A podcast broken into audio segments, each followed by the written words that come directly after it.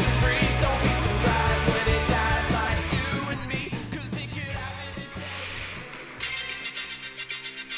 And now, from the Living Off the Land breaking news desk, here is Steven Stefano. Thank you, Dan.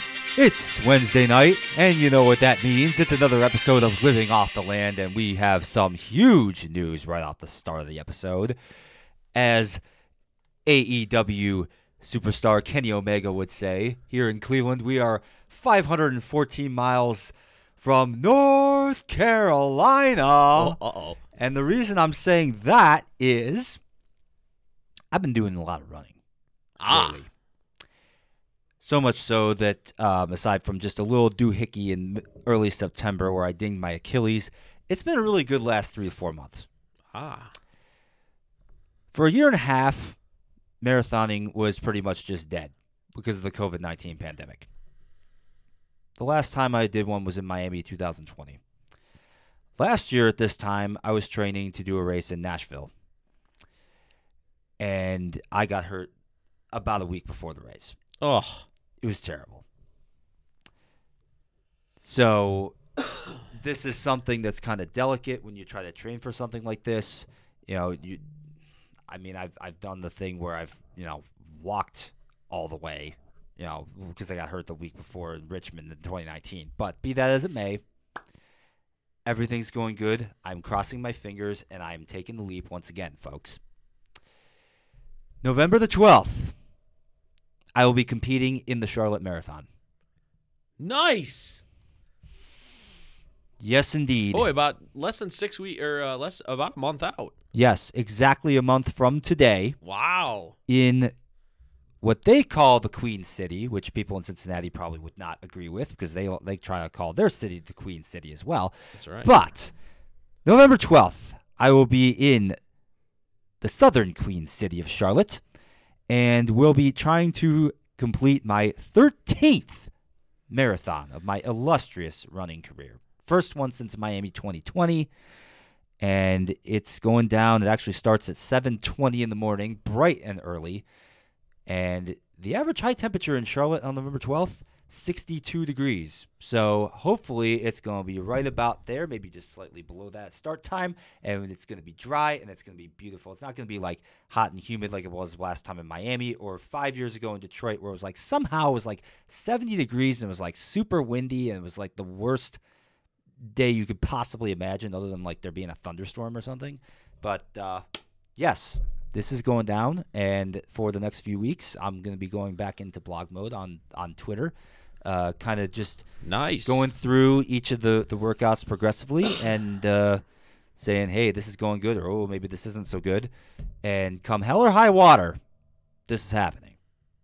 Unless I'm like physically not able to even walk, basically, Hmm. it's is happening. So. Get ready, folks. November the 12th. And that's going to culminate awesome. in absolutely humongous week for your boys at Stiffs McGee on Twitter. Uh, that Sunday preceding uh, November the 6th. Wait, wait. you just said your boys at Stiffs McGee. Do you I have somebody that runs your I- Twitter I account? boys? I didn't mean to do that. Uh, no, nobody runs that account but me. Oh, Uh, okay. thank God. I um, thought maybe. Uh, But I uh, thought maybe. Uh, maybe. Uh, maybe your dad or something. I don't have little you- grumps. God, could you gotta tell ya, imagine? Could you imagine if your dad had a Twitter account? I'm sorry, I don't mean to sidetrack this, if but Philly fan, no, seriously, if Philly fan was was like tapping into my account, that would actually be a good thing because he is. Oh my God, he would be a fabulous follow if he was actually on the Twitter the Twitterverse. could you imagine him live tweeting a, a, a, a sporting event?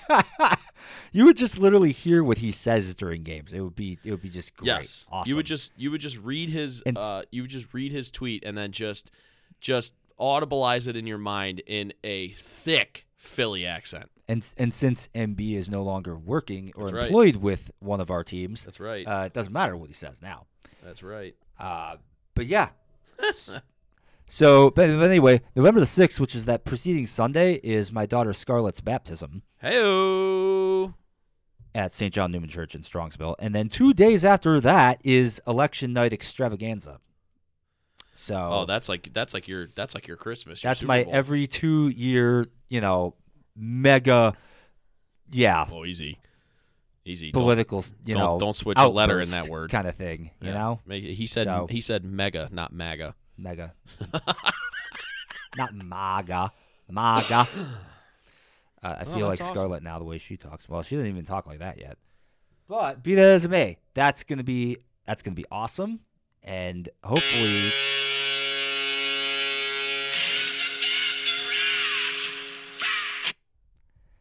I got a case of cat scratch fever. And I'm going to be throwing just as many touchdowns as Baker Mayfield. Oh, what? What is that even? No, zero? What is that? Right, right, Oh, okay. exactly. I was gonna say what? Race finishes outside Bank of America So, Stadium. oh, okay, I get it. I get it. I get the connection now. Wow, Charlotte already went way over my head. Because they're not the Charlotte Panthers, they're the Carolina Panthers. I guess. I guess. so Steven's getting back into the marathon game. Very, very nice. Yep.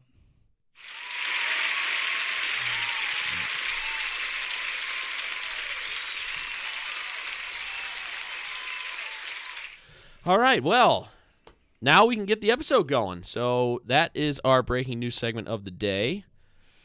And uh, yeah, best of luck. Best of luck for health. Number one, Yeah. they were able to able to get to November twelfth, totally healthy and ready to go.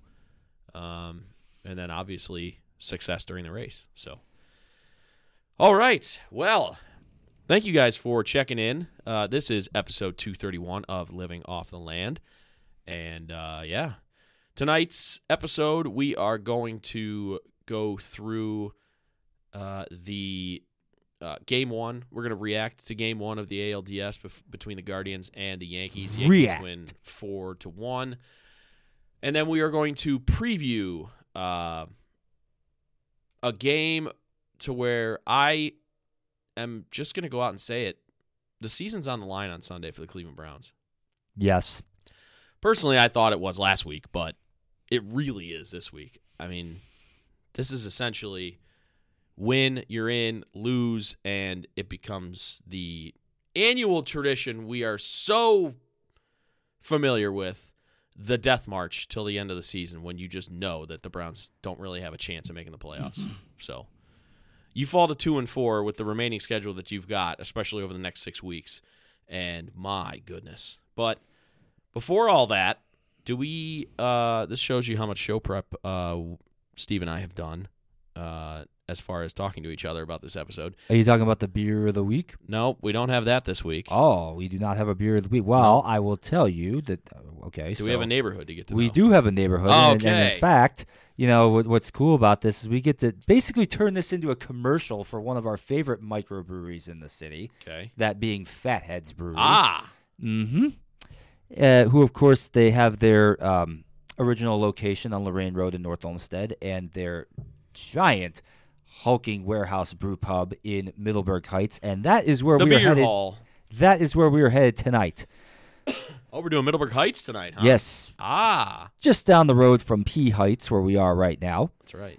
Uh, Middleburg Heights, of course, is on the southwest side of Cuyahoga County, uh, bordered on the south by Strongsville, on the west by Berea, on the north by Brook Park, and in the west by Parma and Parma Heights.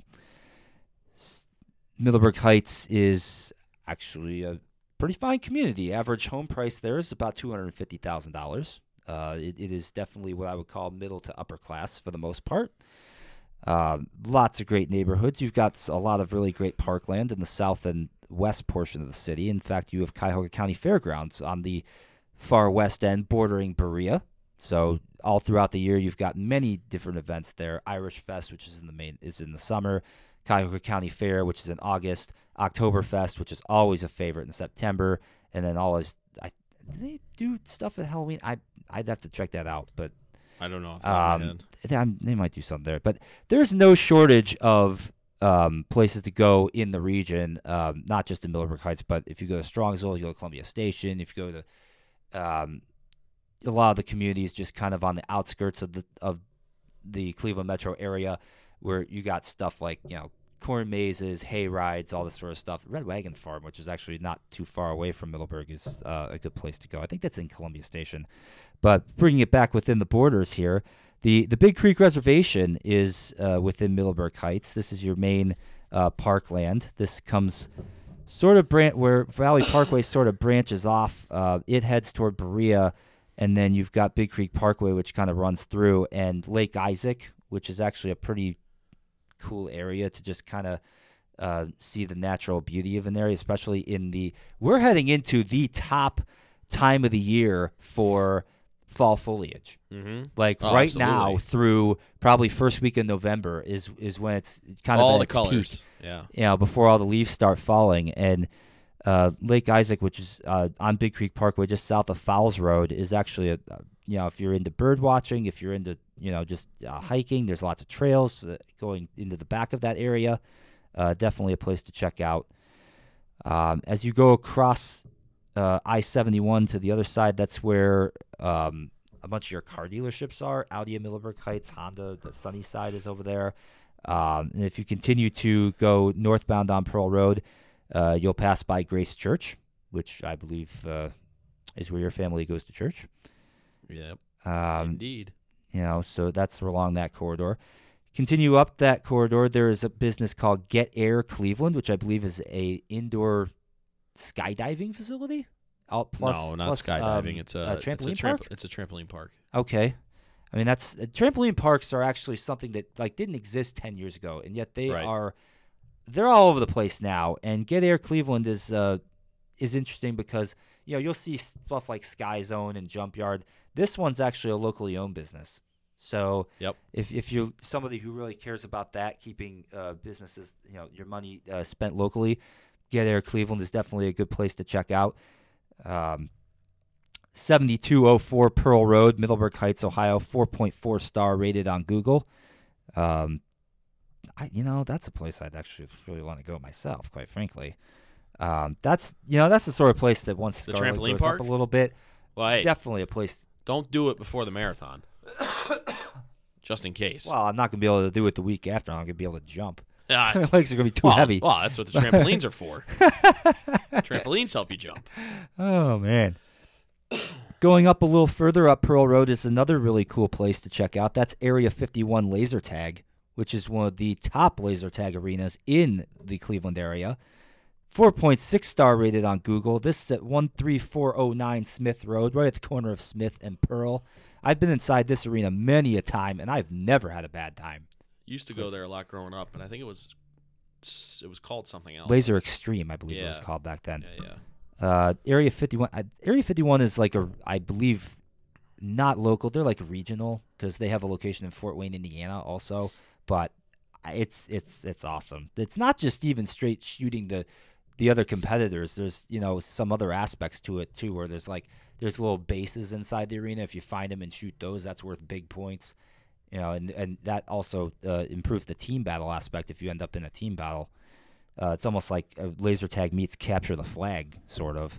Well, you can't you can't tell that you've never been there. That's for sure. There you go.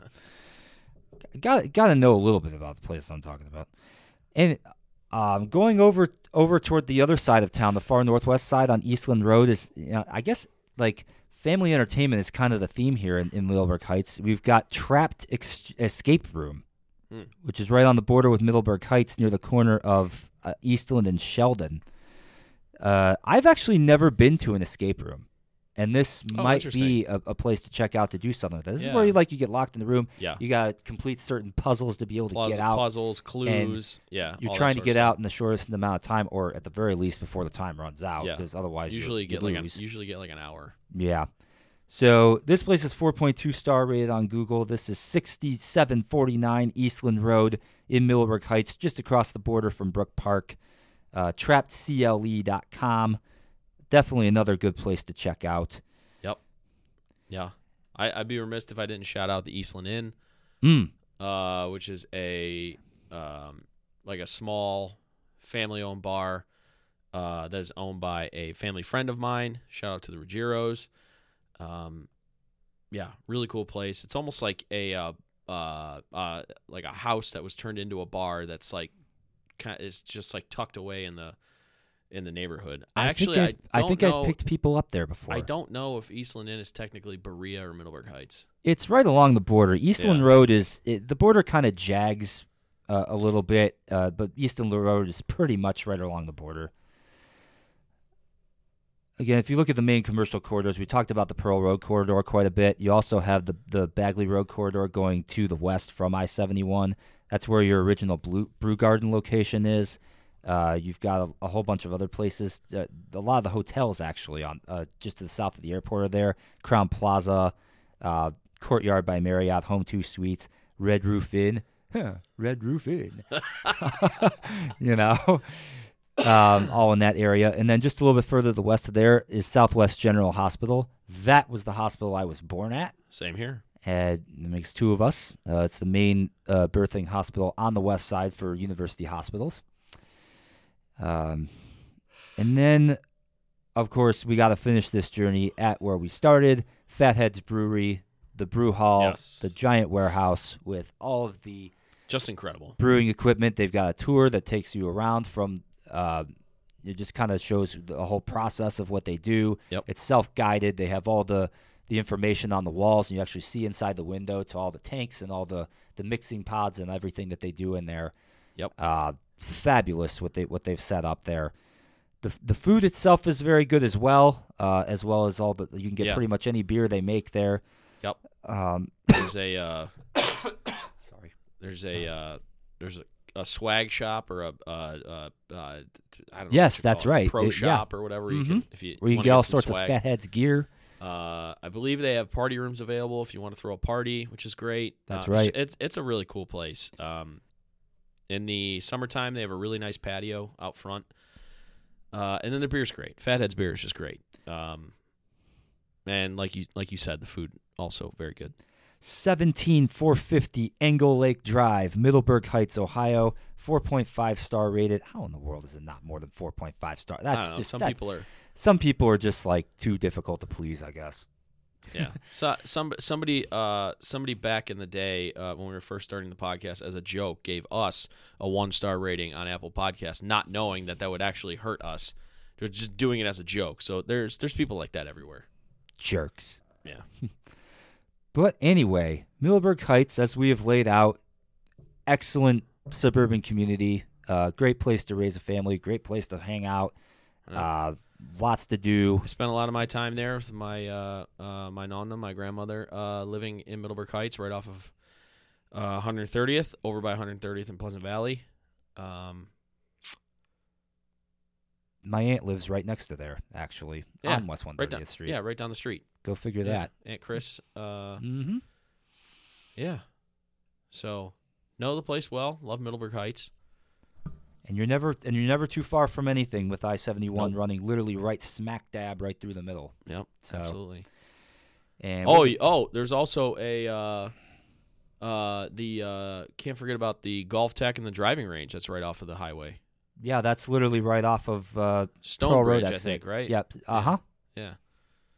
Been there a bunch of times too. That's one of the top non-top golf driving ranges. Yeah, in, in the but it's region. also but it's also a Top Golf now, or not Top Golf, uh, GolfTec. So if you're if you're into getting lessons, that's a great place to go. that's where they position themselves. They they I've actually taken lessons there before. That was like maybe 15 years ago, but Yeah, but yes, if you if you're somebody that uh, is interested in golf, wants to get into golf, but you know doesn't know a whole lot about it, or you're just not really experienced, that's a great place to go to start yeah. uh, at Stonebrook. Stonebrook, yeah, I said Stonebridge. Hmm. It is Stony Brook, Stony Brook, Stonebrook, whatever. Just get off at at 71 and Pearl and go north. It's right next to Islander. Yeah. Islander Bar and Grill and the Islander office complex. It's in that same. Audi Millburg Heights is right next to it as well. Yep. Maybe you want to drop forty thousand dollars on a car while you're at it. 40. Uh, and that's Yeah, for the base model. At 40, you'd have to go across the street to Sunnyside Honda. You're not you're not spending 40k Yeah. at at, at, at Audi. Mm. Hopefully it's Maybe 60. hopefully it's the Odyssey or the. Uh, oh gosh, I, mean, I don't even know. Like the top of the line Hondas might go for forty thousand. Odyssey's a minivan. Yeah, well, minivans are expensive. Uh, I wouldn't know, but Hopefully, I won't have to get one of those at some point. I did buy I did buy my Honda Accord from Sunnyside, so shout out. Even though the tire blew up, but that's not their fault. Anyway, That's why we're not talking about Lorain tonight. that that would have been actually funny if you would have pulled that out. That would have been pretty funny. I'm not gonna lie. I didn't want to troll you that bad. Oh man, what a night Saturday night was. Shout out, by the way, shout out. Didn't want to shout out. Uh, well, yeah, but I wanted to shout out former co-host of the podcast Ryan Donathan and uh, his uh, lovely bride, also a friend, uh, Jen. Um, they got married on Saturday. Uh, had a great uh, ceremony in Lorain at the shipyards. And when I was driving home at around 11 o'clock, uh, popped a tire and had to uh, change a tire on the side of the road. Well, not I was actually able to find a parking spot, but uh, was able to change the tire uh, in my suit clothes. Uh, yeah, so that was fun. Great, wonderful. Also, like an idiot, when I knew, when I realized the tire was flat, I tried to put air in it just so I could get home. And while I was putting air in it, I put my phone on top of my car, and then I got done inflating the tire, got in my car, didn't grab my phone, and drove off. Hmm. I don't know what you're trying to do there. Okay, that's weird. I I would I would have suggested PIR losing horn there, but whatever. Uh, Hmm. So yeah, I'm an idiot. So I have a completely cracked screen right now. Um, probably going to end up getting a new phone here, maybe even tomorrow. So uh, yeah, I'm spending a lot of money this week. So Ouch. well, anyway, Know the feeling. Been there. yeah, ah, we all have. So I try not to like you know Yeah. feel too sorry for myself. Everybody deals with that sort of stuff. It's uh, you know, we all go through it. So anyway, we got a couple games to get to. Yes, we do. Uh, let's start with the Gardos, and a little bit of a disappointing. Obviously, I mean we lost.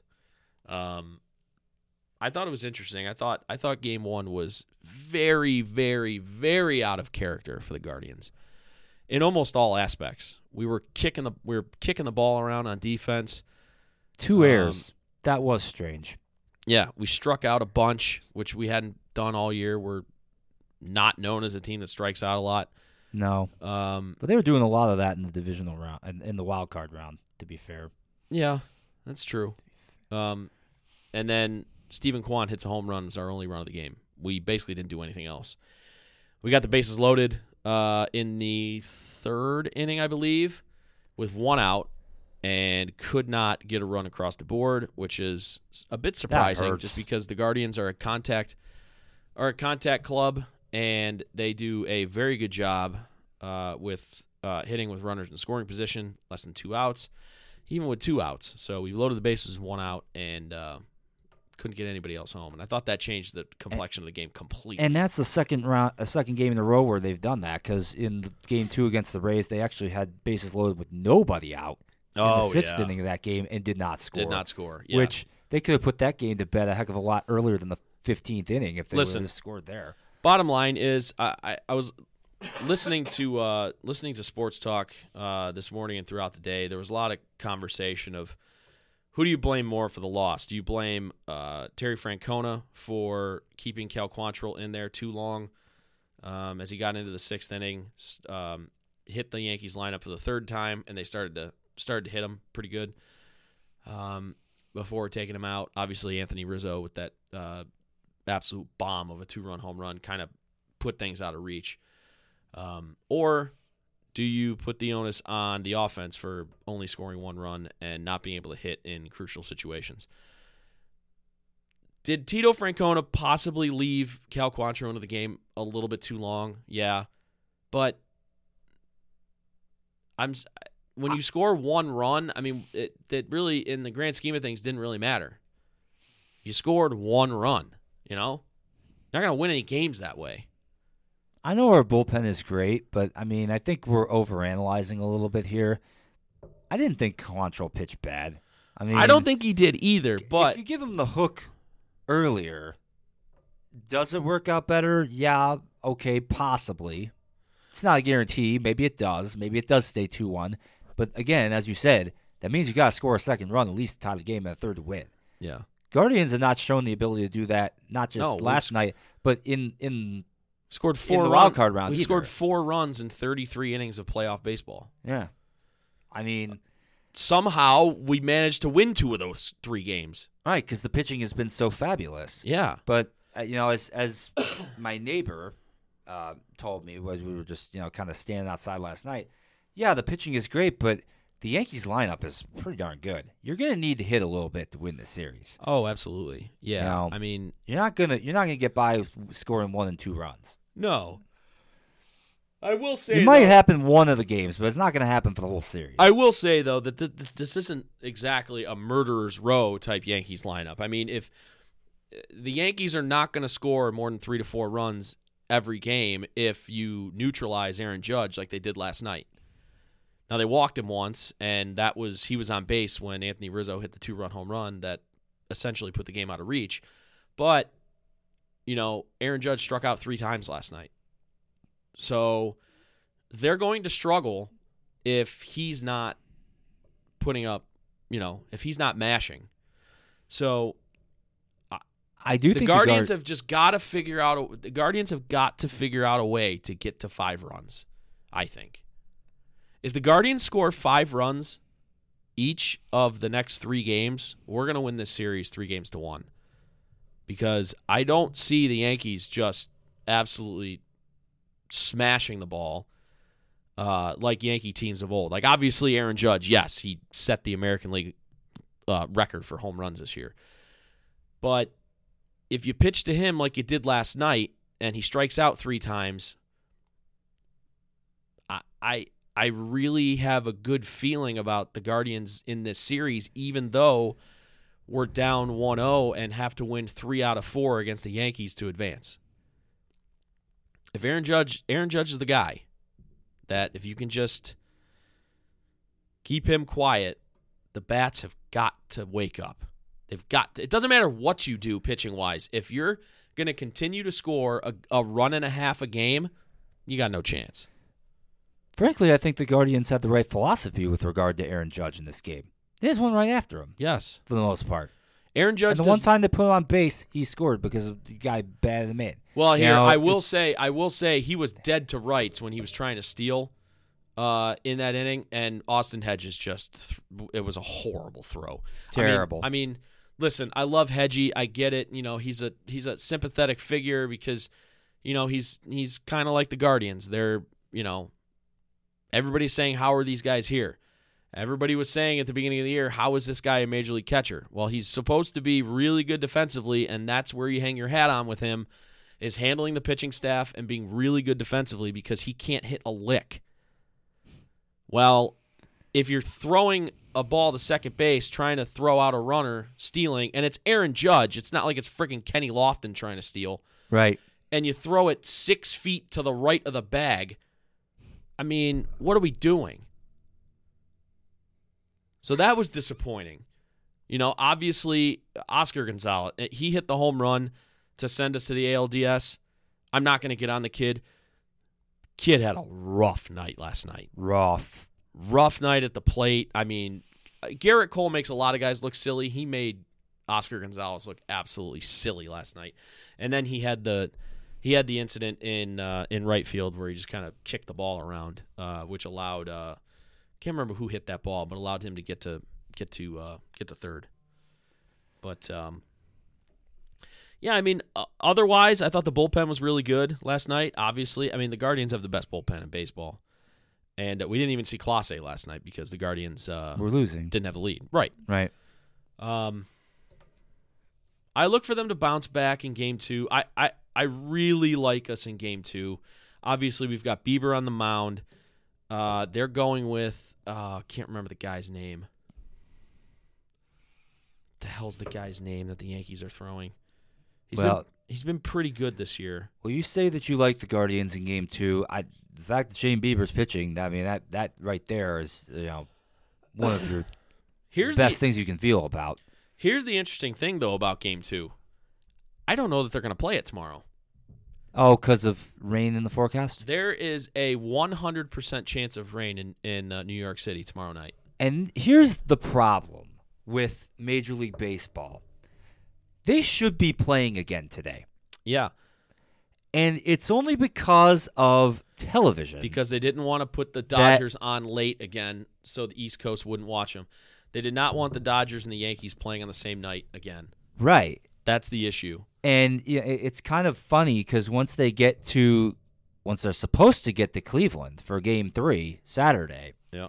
they're actually putting us. Uh, you know how last time they were putting our games on at noon. Yeah, You know, they're putting our game on at seven thirty. Well, I think it's seven thirty I believe on so. on on Saturday, and then same thing on Sunday. yeah. Yeah. They're actually making Seattle, who's playing on the West Coast, mind you. They're basically playing it. They're in the same situation we were in against the Rays. They're playing at noon. Yeah. You know, which is like, and and they're actually. I find this kind of funny. If the Astros Mariners series goes to Game Four, they actually have to push back the Cardinals Seahawks game that Yeah. day because, like, they're gonna have like two Sunday night games this upcoming week because they there's just not enough parking in between. Um, what is it? Um, Safeco Field and oh, I can't even. Oh, I'm sure it's it not. now. I don't think it's called Um, Safeco Field still. And Lumen Century, Field. Century, Century Link Field, I believe, Yeah, well, that's or that's, Lumen. Yeah, Lumen is the Seahawks stadium, but basically the Seahawks stadium and the Mariners stadium are right next to each other, so Yeah. it- it's like they just don't have the parking. It's kind of like Pittsburgh in that regard. Yeah. Um, But- well, I mean, yeah. good morning, good it- afternoon, and good night. Your yeah. team's not in the playoffs. No, Haha. they blow. Um, yeah, I, you know, it's Major League Baseball's Major League Baseball's never going to put the Yankees on during the day in the playoffs. They're never going to put the Dodgers on during the day in the playoffs. and that's at the expense of actually getting the game in. Yeah. So like they could have played today. Well, what's interesting is they're off today. It, they're they're this series is like, especially the first half of the series is being played like an NBA playoff series. Like, game one, off day. Scheduled game two, off day. Game three, and then you got four and five is Sunday. Know, they Monday. might actually get bailed out because the, you know if there is a rain on Thursday, they'll just play Friday. They still won't have an off day between game Yeah. two and game three. But still, like, it's just dumb. Like why? If you know Stupid. if you know that you are dead to rights on the weather tomorrow, why would you? uh, Tomorrow night, I don't know if it's gonna be the whole day or not, but like, why would you not play today, or why would you not play at one o'clock? I have no idea. I have no idea. It's like, what are you stupid or something? Like, So yeah, so last night, uh, Guardians lose four to one. Um, I just they didn't play their style. They didn't play their brand of baseball last night. Um, their only run came on a home run. They played bad defense. Um, they couldn't hit in the clutch, and you know it kind of screwed them over. Yankees did what they did. They scored all their runs on home runs. That's what they do. Um, I am sort of concerned that all of the Guardians' runs that we've seen in the postseason so far have been on home runs. yeah, That is not like them right. at all. Yeah. So, well, I I'll I'll say this. Uh, Jose is Jose's hitting well. Uh, Andres Giménez is scuffling. Uh, Amed Rosario is scuffling. Um, Josh Naylor, good God, Josh Naylor. I don't know if it's just listen. I love Josh Naylor.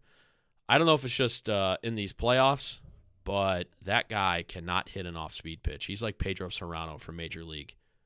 I mean, you got to wake up bad. Somebody, somebody get Josh Naylor a live chicken, honestly, and don't bring him a bucket of KFC. Hold, hold on a second. So should I go to the second hole at Copper Top and just grab one of the, the chickens that wanders Yeah, off right, from that yeah. house right by the green? Yeah, Okay. Shout out Copper Top. Yeah. yeah. So Josh Naylor, uh, if last night was any evidence, uh, that guy cannot hit an off-speed pitch, and he's he's going to be our cleanup batter for the series. We cannot have him waving at pitches like striking out the entire game. He's got to hit. Um, we need Andres Giménez. You know, he got the nickname Kid Clutch this season for a reason. We need him to wake up. Um, yeah, Steven Kwan was good. I thought he hit the ball well. Um, obviously, Jose was good. Rosario struggling. Oscar had a tough night. And then the bottom third of our order is just, I mean, it's it's it's not good. trash. It's not good. Straight mean, up my- trash. Myles Straw started to wake up at the end of the season. Um, so I don't know. Hopefully he can uh, come through for us. But they got to score runs, man. You you can't score. I mean, four runs in three games. I mean, you're you're scoring what one and the third runs a game. Not good. Not going to get it done. you can't win. Somehow they won two game two out of the three games, but the Yankees It's are a different animal from the Tampa Bay Rays. right. So and and in my opinion, you've got to win tomorrow night. yeah, I mean it'd be pretty hard to to win three in a row. I mean, Yeah. granted, the Well, the- Yankees did it to us five years ago, Uh, so I'm not ruling anything out. But the but the Yankees the Yankees weren't the youngest team in baseball. when True. they did that. I mean, they had a bunch of guys that were playoff tested that are, you know, big time, big time players. Do you put any stock in the fact that we've lost our last six postseason games against the Yankees, or does that not have any relevance to this situation? I don't know. I'm always I'm always hard pressed to like quantify that as like being something that's like actually there. You know what I mean? Like that does bug me. Even though most of the players now, I mean, Shane Bieber was around, but like thing. most of the guys from then are not. Bieber Jose, was I- around, Jose was Jose was around. around, but that was about That's it, really. basically it. I mean, and we're talking even from 2020. I mean, are there any other players that we had? No, I don't think so. No, Naylor. Naylor played Naylor in that was here. series in 2020, that small truncated uh, COVID playoff series. Yeah. Um, I, yeah, I, I mean, I guess you could put some stock in it. Um, and we'll see. Uh, you know, Bieber when he pitched in that series in 2020 was not good. I think he gave up seven runs in four innings. Oh, terrible. I So, think we gave up like 12 runs in game one, if I remember. so we'll see. We'll see how he reacts. I mean, if he comes out and he struggles again, then I think you can lend a little credence to that. I think he's going to be super motivated to put in a good start. And if he's anything like he was in game one against the Rays, the, maybe the Guardians will only have to score two runs tomorrow night. But I I would love for us to be able to get to four. I, I don't think this is that much This- to ask. This Get to four to five runs, and I'm going to feel really good about tomorrow. This is the game where the Guardians probably could squeak by with two or three runs. Yeah. I mean, nothing against Triston McKenzie. I mean, I'm he's done great as well, but like, But I we're don't talking know. about we're, yeah, we're talking about game two. Like you Bieber got your ace going. has is is the ace. He's got more postseason experience. yeah. This this is the one where you probably could skate by with only just a few runs Yeah. and maybe win. You got your ace on the hill. It's essentially to save the season because I, I know that teams have come back down 2-0 in a five game series before. I, you go down 2-0. It's not easy to do. No, it's not. But and could you and if you go down 2-0 with your ace losing, that's I mean, that's, That's really that's tough. really hard because I mean, let's say for sake of argument they lose game two. Let's say they do win the two games at Progressive Field and make Then it you got to go 2-2. win game 5 Then you got to figure out, okay, you know, what do we do in terms of pitching? Do we go back to Quantrill? Do we throw Bieber on three days rest? Well, here's the thing. you know, how do you play that? If they don't play that game tomorrow night and it pushes back to Friday, you're not Bieber's going not ha- gonna be No, available. you can't even. You can't even. I mean, maybe you could pitch him out of the bullpen for like an inning, but he can't start in Game Five if that if Game Two gets pushed back to Friday. right, so the stakes actually become even bigger Yeah, if the game is postponed. agreed. Yes. So we'll see what happens. I'm I'm feeling I'm actually feeling pretty confident about tomorrow night. Um, I think the Guardians get back to playing the way that they play, and I think that they're going to win Game Two tomorrow night. Um, what do you think? Yeah, I'm not worried. I mean, I, I at some point they were going to take a hit.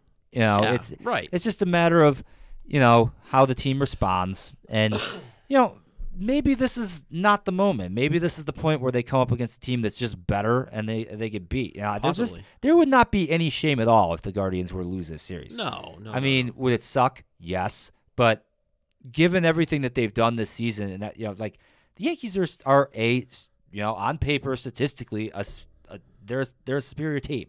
They just are. yeah, they you won know- 99 games. You won 92. So, you know, it, it is what it is. I mean, the Yankees were on like a 115 win pace for like the first half of the season. uh, yeah, if they didn't swoon in July and August, they, I mean, you would. Yeah. Yeah. I, mean, I think what was it? The Dodgers, I think, got like 110 wins or something. Yeah. The Yeah, they- they, would have been right up with them. The Yankees in August and September completely flipped. They were like 10 and 18 in August, and then in September they were like 19 and 11. Right. They really So they got their act themselves together. down the stretch, which Yeah. which is But probably why I said if this series was happening like a month ago or a month and a half ago, I'd feel better about our chances Yeah. because the, the Yankees were badly out of form.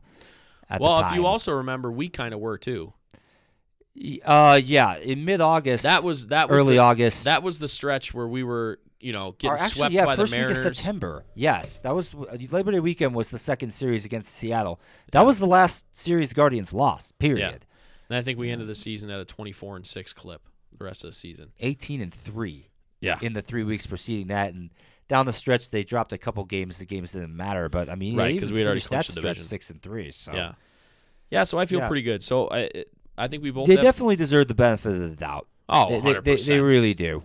100%. I mean, Yeah, 100%. Um so yeah, it sounds like both of us have us winning in game 2. yeah, yeah. I, I, think they will win game two. Okay. Actually, Which will set up just a absolute raucous environment at it's, Progressive it's Field game on three. I'm I'm not sure about, and I think that's going to be the game that ultimately decides the series. Well, I think we're definitely gonna have the pitching ma- the pitching advantage on Saturday. Um, even though he hasn't pitched in the playoffs yet, Tra- Travis Mc- uh, Travis Triston McKenzie going for us in Game Three against I don't even know. I think maybe Severino is going for them in Game Three. I don't know, Probably.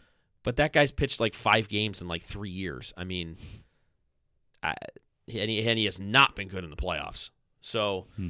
um, I like our chances in Game Three, and then you know, but I'm getting ahead of ourselves. It Let's, just let's goes, it just Two. goes to show you the difference in how these teams are constructed. the Yankees get by on on offense more so than pitching, and the Yeah. Guardians are complete opposite. yeah, Yeah, we're talking about who's starting for the Yankees in game two and three. I don't know. It's like, what do you mean you don't know? listen, Yeah. uh, the if we can win tomorrow night, and then win game, if we can win tomorrow night, I think we're winning. I think we're winning three in a row. I'm not that trying would to get be that would be on brand with your original prediction. I'm not trying to get ahead. Of, series. yeah, I'm not trying to get ahead of myself. Yeah. But the thing that the thing about Game Four is, assuming he's the Game Four starter, Cal Quantrill does not lose at home. I don't think he lost. I don't think he lost at home this year, or maybe he lost once. That's a really good point. Yeah, he The was guard- pretty much actually. Let me rephrase that. It's not him who wins. The actual because because he doesn't he doesn't like- he doesn't figure in every decision. I don't think the guard the Guardians may have lost one of his home starts all year. One. That's incredible Yeah. when you think about it. Yeah. And it's and and it, it's because of him. Obviously, he's pitched great at home, but also for whatever reason, Cal Quantrill at home, the Guardians score runs when he pitches at home. I don't know. He gets like it's like an average of like over six runs a game that he gets. I would sign up for that for Game Four right now. Are you kidding Right, that's me? what I'm saying. If we can if we can somehow win game 2, man, I feel really good about the series. Really good. So, we'll see what happens, but we got to get game 2. Game 2 tomorrow night is huge. Come on, Beebs. Let's do it. So, all right. Well, moving right along here. Some We've got- losses, like Game One against the Yankees for the Guardians, you can just shake off. Some losses, like the Chargers for the Browns, are much harder to shake off. Well, we'll see. and it seems like the the team. Well, I don't know about the team, but the city's certainly having a bit of a hangover on this one, and perhaps deservedly so, given how this one went down and week before had gone down. um, Wh- what do the Browns got to do? You know, to, this this is big now. You've got New England this week. I would say I would say get out to a big lead, but that that we've done that and it has even in the fourth quarter and we've given it up. Play better in the fourth quarter seems to be a prerequisite. And listen, I'm fully aware that it's not just the Browns that are blowing big leads. Like this is becoming oh, an it's epi- not. It's league wide. This is becoming an epidemic in the NFL that there are no there's almost no good defenses in the NFL anymore. I mean, just look at the look at the AFC North leaders right now. Baltimore Ravens. They could be five and zero right now. They Yeah. blew we two could be we could be 5 and 0 massive right now. One against Miami and one against Buffalo, and same thing with the Browns. They blew a huge lead against the Jets. Ridiculous. you know, the Atlanta game was pretty much close throughout, but you had a chance to pull that one at the end. Same thing with the LA game, which you had a big lead early. What's then gave it hilarious about the Browns is they could be five and zero or they could be one and four, Yeah. I mean, the only game they won semi decisively was the Steelers. which is funny. That's the that's like the big rivalry Right. game we've played this year, and that's the But, one like- that we won decisively. What we ultimately learned on Sunday is the you know the last second kick. The kicker giveth, the kicker taketh away. Yeah, You know, we got away with the one in Carolina. We didn't get away with this one. And yeah, there were so many things that the Browns could have done to win this game that they didn't do on I mean, we talk it's so funny how we're how it seems like a lot of people are stressing on the offensive errors that were made at the end of this game. And there were some. There was one that was really big on that late interception. yeah, sure. yeah, But defense. yeah. Defense has got to be better. I mean, they've been pathetic pretty much the entire season so far. Yeah. They were semi okay, and the, they played, played played a good second half against Pittsburgh. That's it. That's like the only time they play good all season. They've been horrible, horrible, and and we we uh we dissected it on the post game show, and I went on a little bit of a tirade. I'm looking at you, Myles Garrett. Where the hell are you? I When you- mean, when you're not crashing your car, uh, you know that notwithstanding, I mean, you know, when was the last time that that you made a a, uh, uh, game changing play? It was against Baltimore last year in week like eleven. Like you haven't it it's it's like two thirds of a season now where you haven't made a big play. And I'm not talking about a sack in the in the first quarter, which you're really great at, except last week you couldn't even do that. You got to make a game changing play, man. Come on. We need you. without having my notes in front of me, I think he had a really good game in week one and hasn't really done much since. Yeah. At least that's the way I perceive it. Um, yeah, I think he I think he has three sacks on the season, and I don't think he has a sack since week two.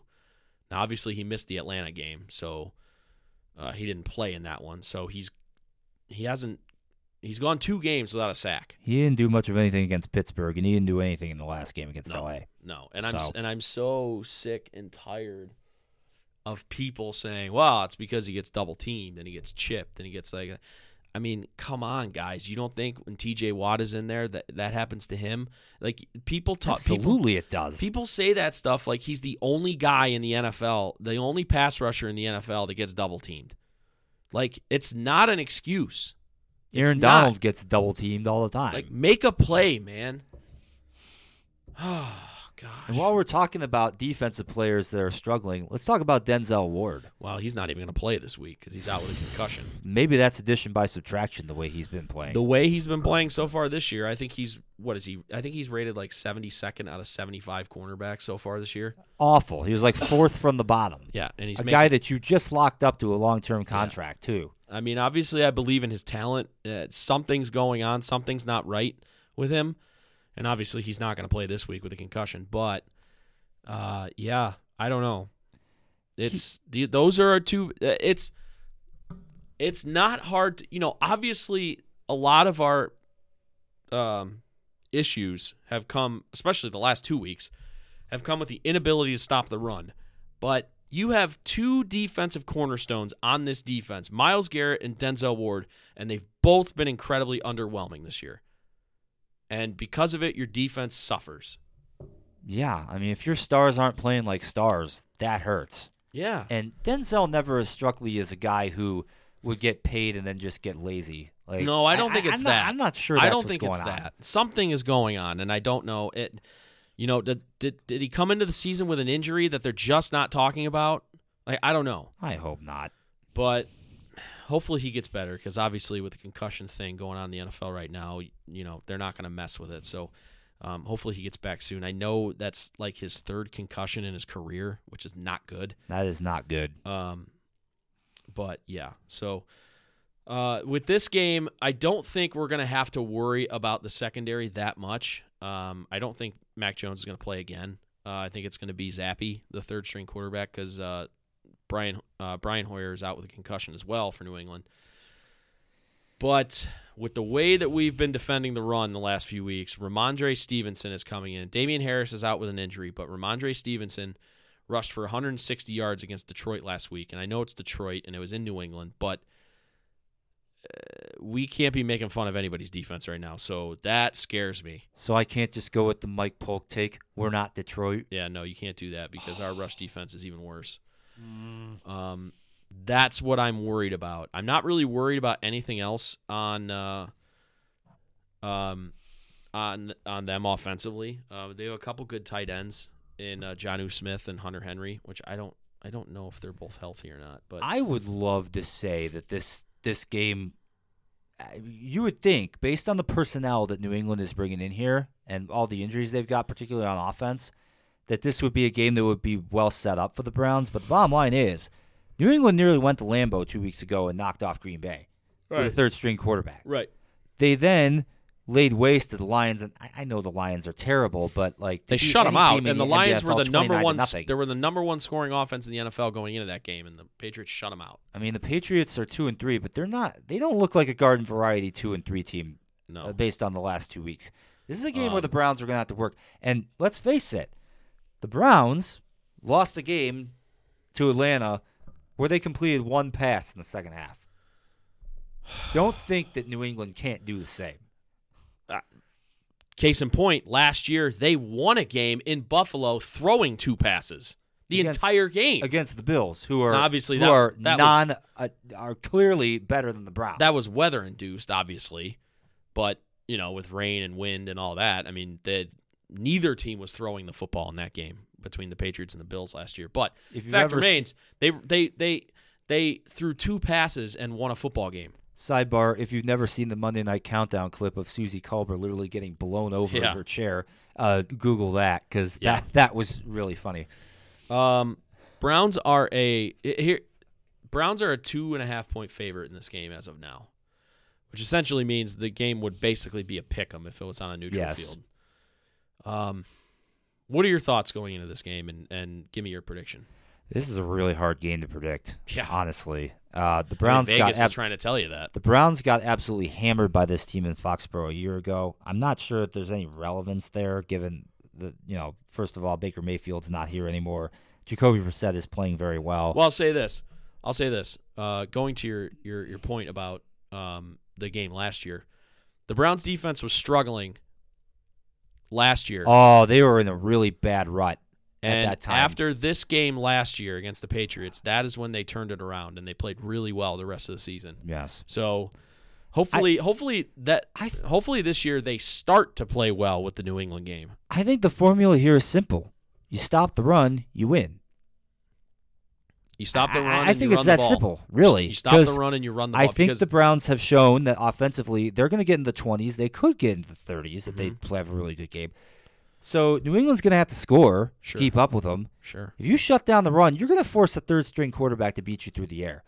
Uh, that's that's a tall order for any team. Mm-hmm. I mean, it's Belichick. I'm sure he's got this thing schemed up like no one else does, which also does give me a little bit of pause here. But I had this game as a win at the beginning of the season, and I think the way the Browns have played offensively, I think they will get it done. Yeah. Um, It'll be nerve wracking, but I think they will get this one done.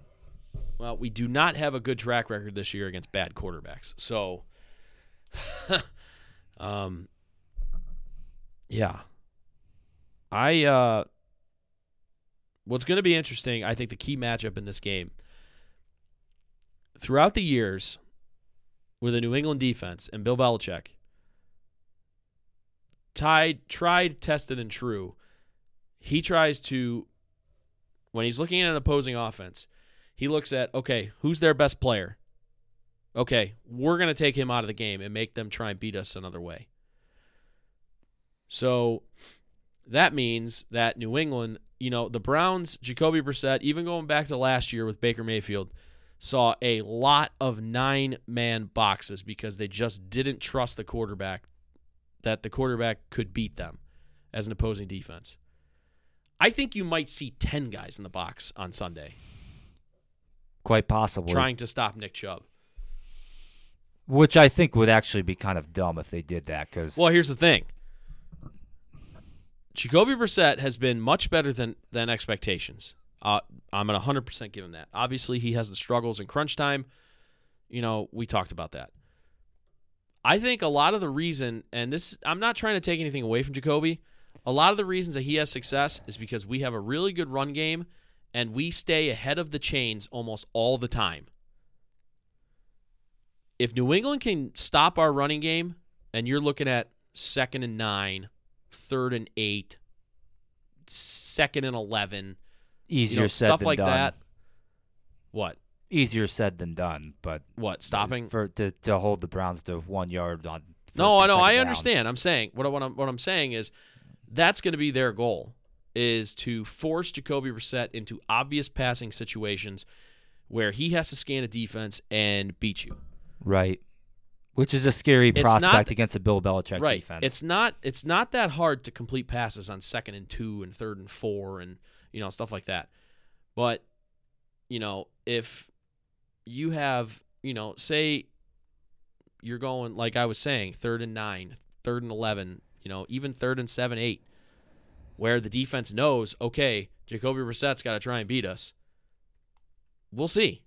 I think that's going to be New England's game plan is to try and get us in uh, longer down and distance situations. So, yeah, I think we're going to see a lot of 10 man in the box, to be honest with you. Um, so, we'll see what Jacoby can do. Um, I just, boy, right now, I have no faith in the Browns' run defense. Defense, period, but run defense because I don't think New England's going to even try and throw it on us very much. I think they're going to be running straight north and south on us all day long and they're going to try and just pummel us into the ground. I don't disagree. I had this as a win at the beginning of the season. I don't think the Browns are winning on Sunday. Ooh. Ooh. And I think that uh, there, you know, there have always there have already been serious question marks being talked about with this team and especially this coaching staff.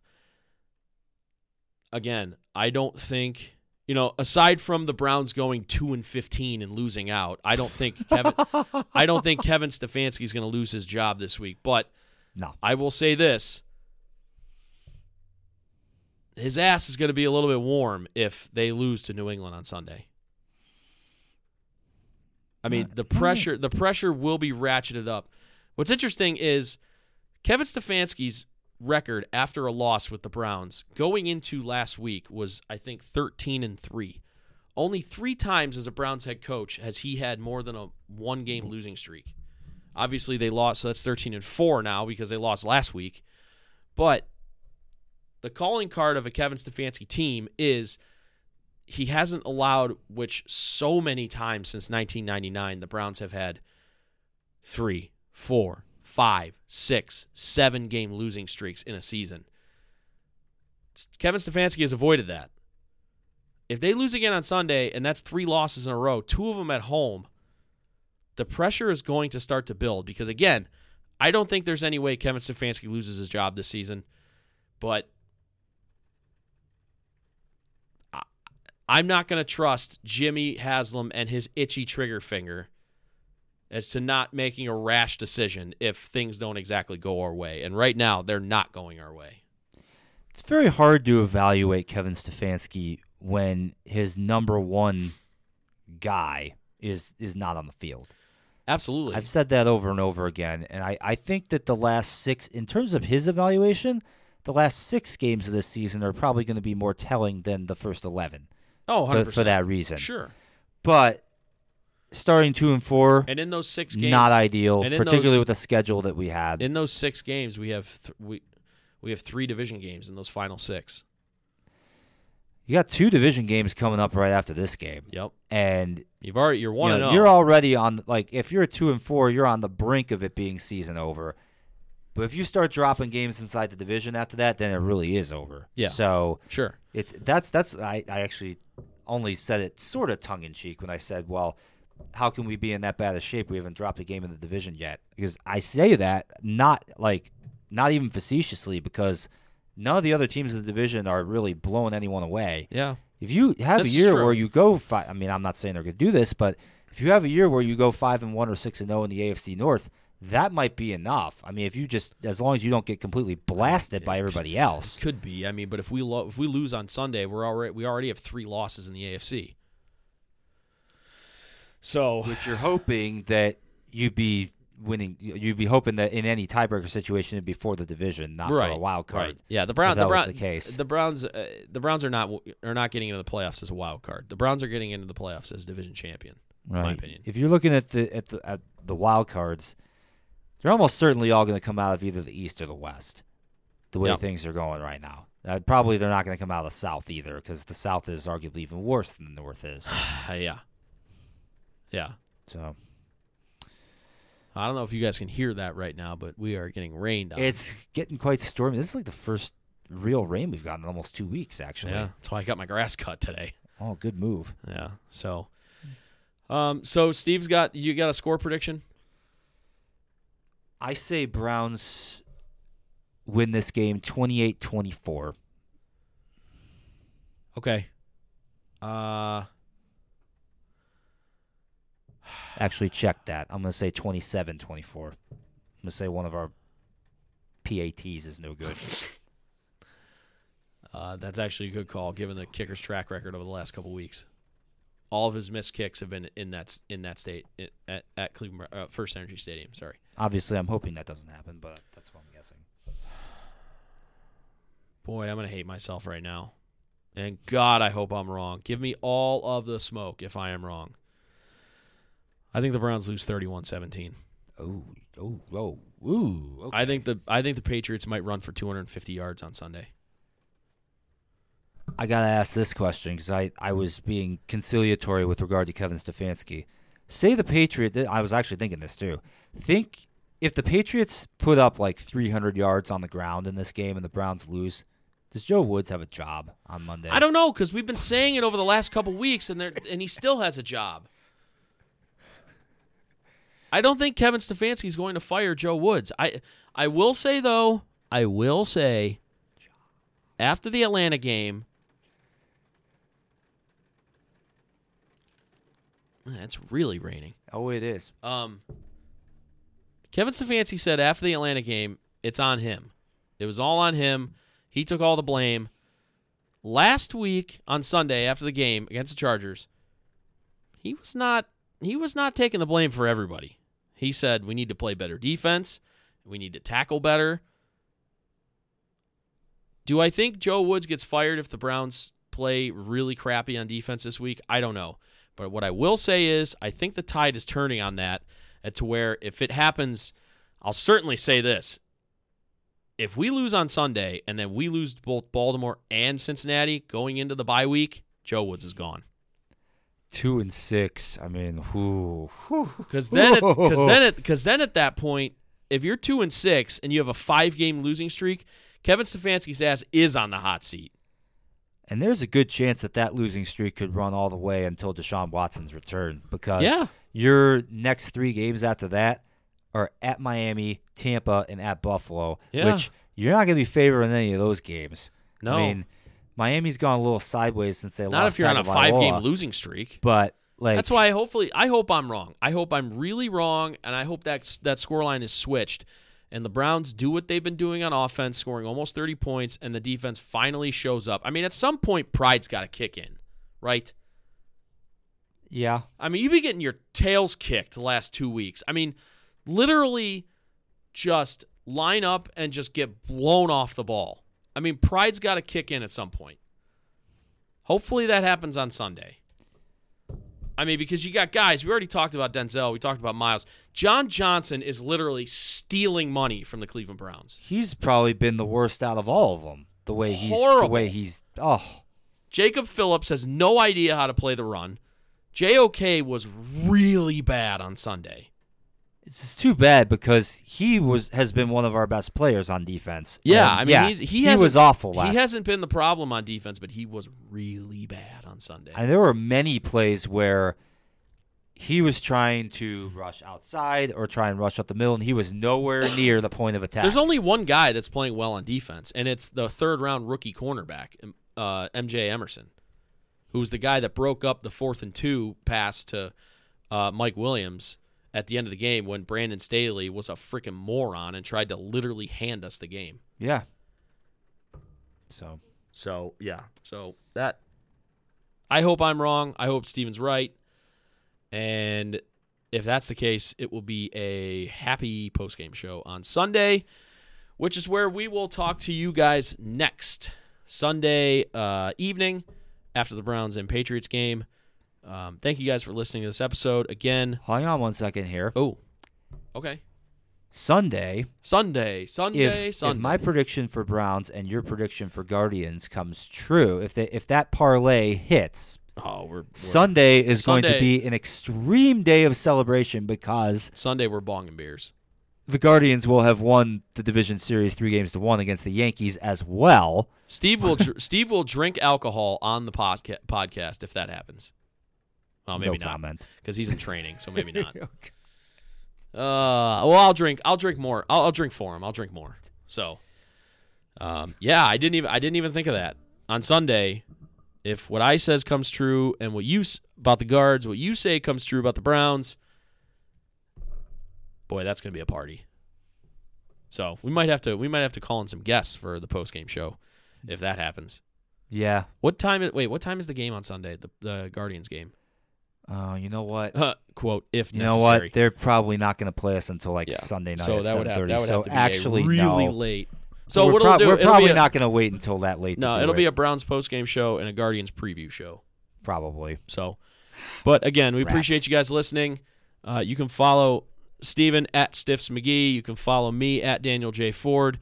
You can follow the podcast at the LOTL podcast. Uh, thanks for listening. Episode 231 and uh, we'll see you guys uh, on Sunday. See ya. Bye. Go Guards. Go Browns.